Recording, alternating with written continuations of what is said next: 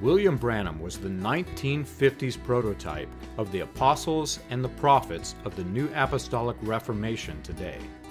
NAR leaders give reverence to Branham for his accuracy in prophecy.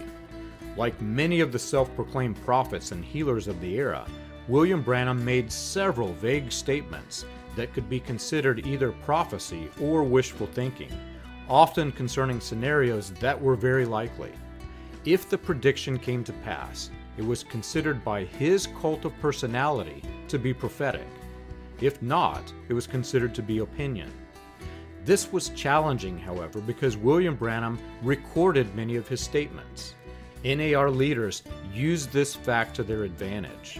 If it was recorded, it must have been accurate. What many people do not realize is that these recordings on magnetic tape were cut and spliced and edited. Some edits were made at William Branham's own instruction or by William Branham's own hand.